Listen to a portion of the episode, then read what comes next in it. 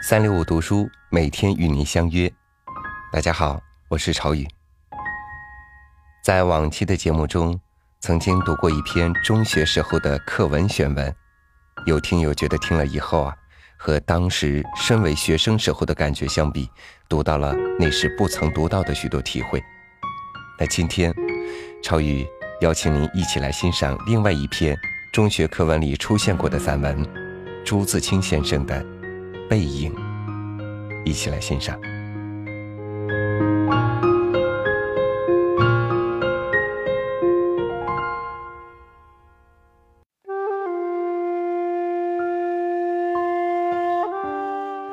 我与父亲不相见，已二年余了。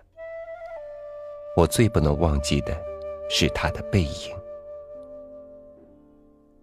那年冬天，祖母死了，父亲的差事也交卸了，正是祸不单行的日子。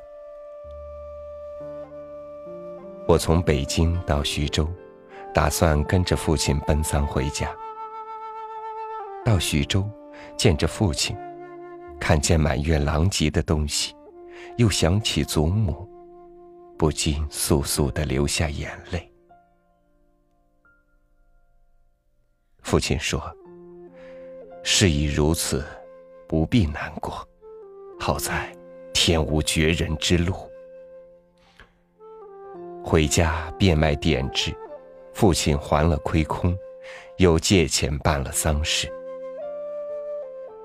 这些日子，家中光景很是惨淡，一半为了丧事，一半为了父亲赋闲。丧事完毕，父亲要到南京谋事，我也要回北京念书，我们便同行。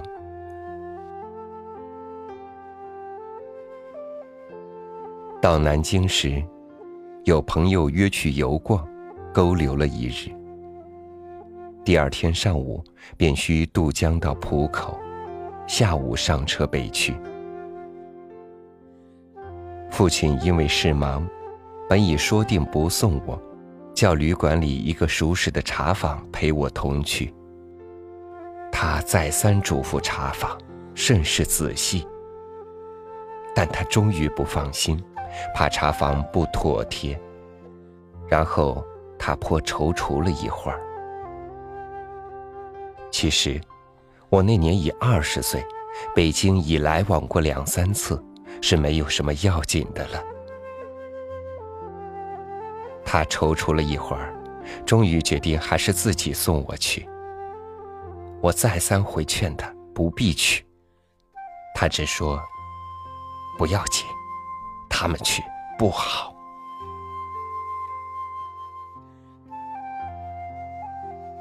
我们过了江，进了车站。我买票，他忙着照看行李。行李太多了，得向脚夫行些小费才可过去。他便又忙着和他们讲价钱。我那时真是聪明过分，总觉他说话不大漂亮，非自己插嘴不可。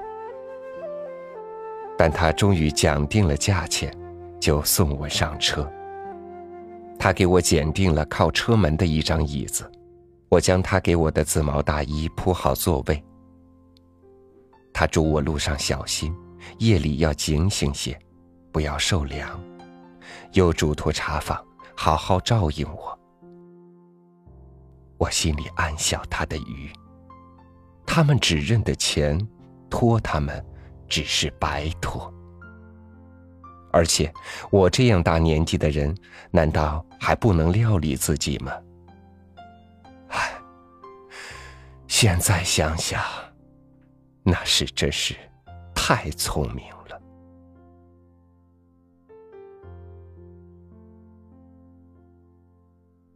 我说道：“爸爸，你走吧。”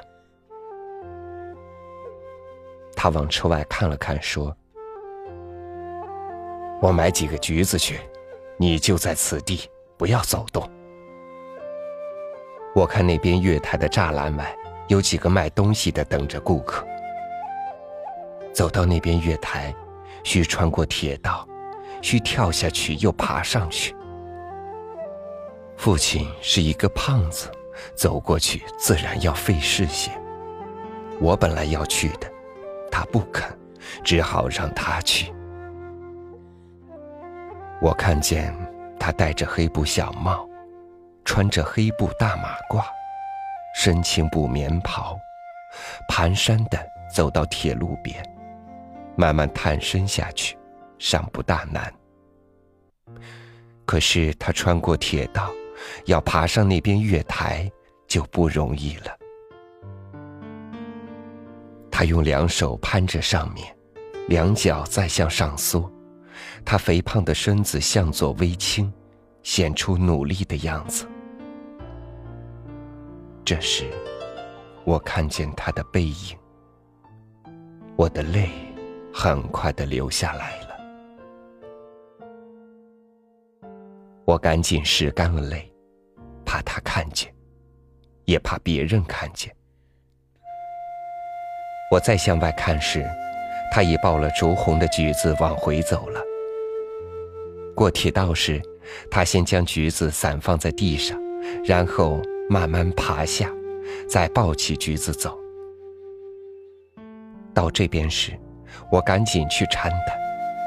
他和我走到车上，将橘子一股脑放在我的皮大衣上。于是，扑扑衣上的泥土，心里很轻松似的。过一会儿，说：“我走了，到那边来信。”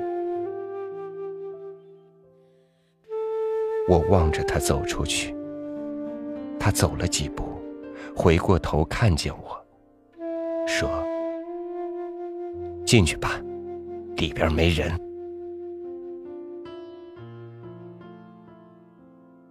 等他的背影混入来来往往的人里，再找不着了，我便进来坐下。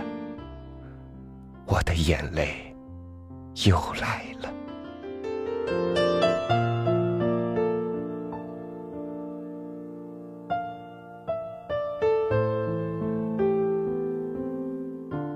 近几年来，父亲和我都是东奔西走。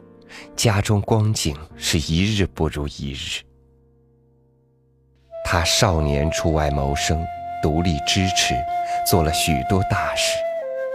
哪知老境却如此颓唐。他触目伤怀，自然情不能自已，情郁于中，自然要发之于外。家庭琐事，便往往触他之怒。他待我渐渐不同往日，但最近两年不见，他终于忘却我的不好，只是惦记着我，惦记着我的儿子。我北来后，他写了一信给我，信中说道：“我身体平安，唯膀子疼痛厉害。”举箸提笔，诸多不便。大约大去之期不远矣。我读到此处，在晶莹的泪光中，又看见那肥胖的青布棉袍、黑布马褂的背影。唉我不知何时再能与他相见。一九二五年十月，在北京。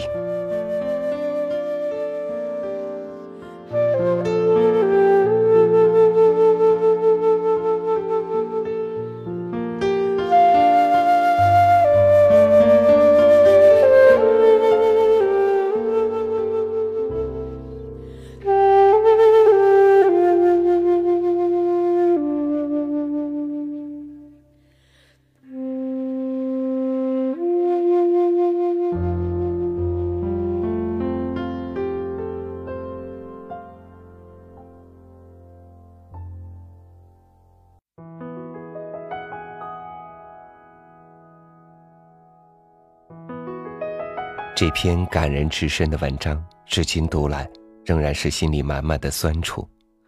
回忆起我的父亲，除了他大山一般的背影以外，我想的更多的是，学着怎样像父亲一样，做一名生活的勇士，保护家人，熬对风霜。有朋友对我说：“超宇，你的节目内容是不是偏沉重了？能不能多读一些快乐的文章呢？”可能有些听友听了我们的节目，也会像我的这位朋友一样有这种感受。而我想说的是，沉重不能等同于不快乐。无论文章表现的是快乐还是忧伤，你的生活都将继续。所以，超宇期待我的每一位听友都能在快乐中读出真知，从忧伤中品味眼前的快乐，或者去想想，怎么样的生活能让你变得更快乐。毕竟，不是说你逃避不开心就能开心，不是吗？感谢您收听这一期的三六五读书。如果你想把你的心情分享给超宇，欢迎你关注我们的微信公众号“三六五读书 ”，DUS 三六五。超宇愿意做您电波另一端的朋友，通过读书分享只属于你的忧伤快乐。今天的节目就是这样，明天再见了。